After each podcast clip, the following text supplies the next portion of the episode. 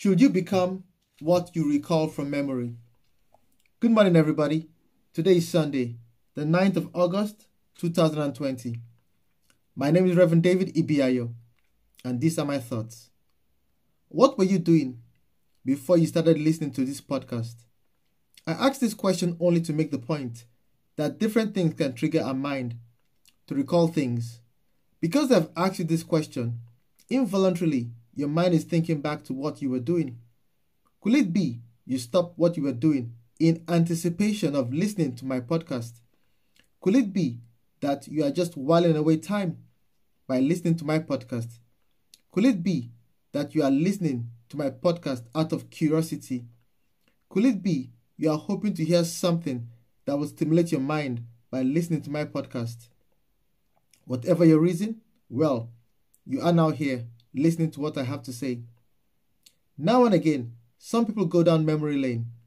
They remember with affection the good times they spent with their family, their friends, colleagues, spouses, and other lovely things that come to mind. And in all that, they remember the warm conversations they had. Now, you might remember someone you saw smiling to themselves with no one around them, or yourself smiling to yourself with no one around you. It's now clear why this happens. It's all because for a moment, a beautiful experience, or so many beautiful experiences, came to their mind or your mind, and it was pleasant to the soul. Hence the smile. How we wish that all our memories were pleasant, but we all know that this is not the case.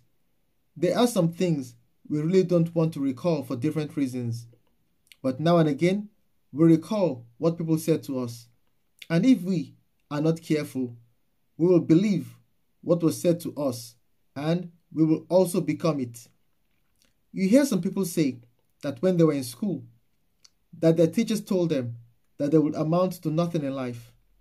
You have to ask yourself, how could someone responsible for the development of others say such hurtful words? But it is a reality. Later in life, some people find themselves in some kind of difficulty and then they recall what was said to them by their teacher, you will amount to nothing in life. And you know what? They believe it, thinking to themselves, maybe that's why I am having the difficulty I am having. They don't stop making any attempt to resolve that difficulty or improve themselves. How about in families? What kind of hurtful words have been said? How about in marriages? What kind of hurtful words have been said? How about in friendships? What kind of hurtful words have been said? How about amongst colleagues? What kind of hurtful words have been said?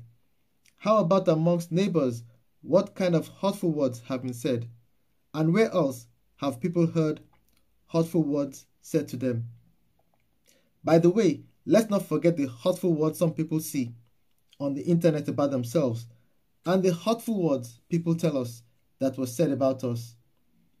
The mind retains what we hear, good things and bad things, but we all know that it is the bad things in people's memory, once recalled, that can be devastating to them and can actually ruin lives.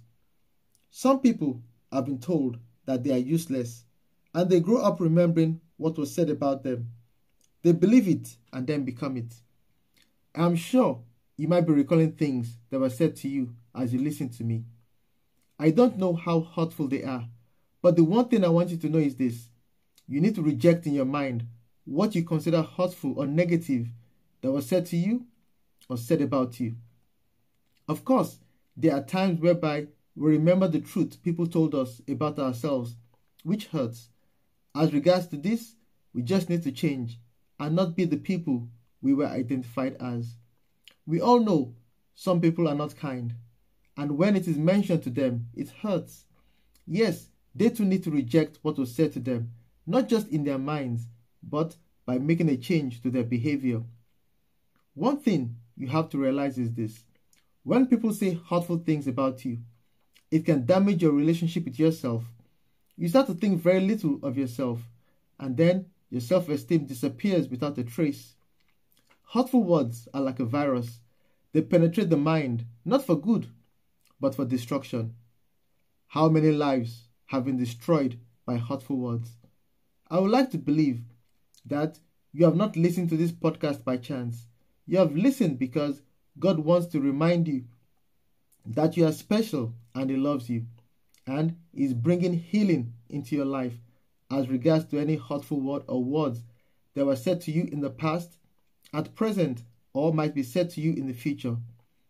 I now leave you with the following words from Philippians chapter 4, verse 8. Finally, brothers and sisters, whatever is true, whatever is noble, whatever is lovely, whatever is admirable, if anything is excellent or praiseworthy, think about such things. Take care, keep safe, and remain blessed. Amen.